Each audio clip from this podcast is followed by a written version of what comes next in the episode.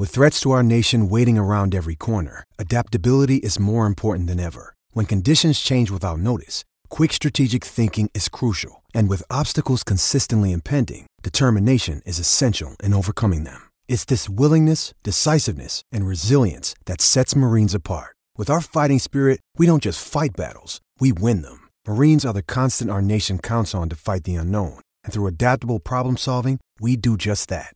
Learn more at marines.com.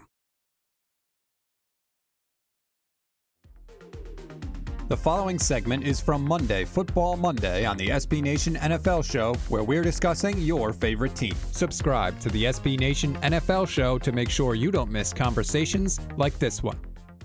And so, with that being said, number one on my list, the Los Angeles Rams. All right, look, I'm excited to watch Matthew Stafford in Sean McVay's offense, but there has been so much crowning that has gone on with that already, right? Like people are like, this is going to be great. It's going to be awesome.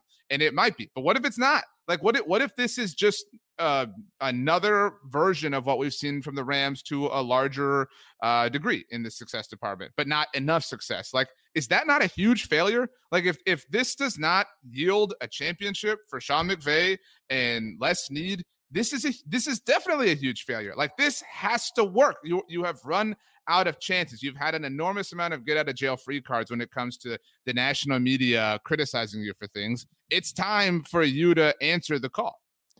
Yeah, and I I think the move to go get Stafford it is a good one in my opinion. I'm very excited to see what Stafford can do with someone who is considered a really competent coach and can look at what he does well and build around him. And we've heard the wonder kinds that is McVay. It's a little bit old now, eh, where it, that has been a, a ongoing storyline for a long time. Where the pressure starts to seep in, I think, is now you're buying into Stafford.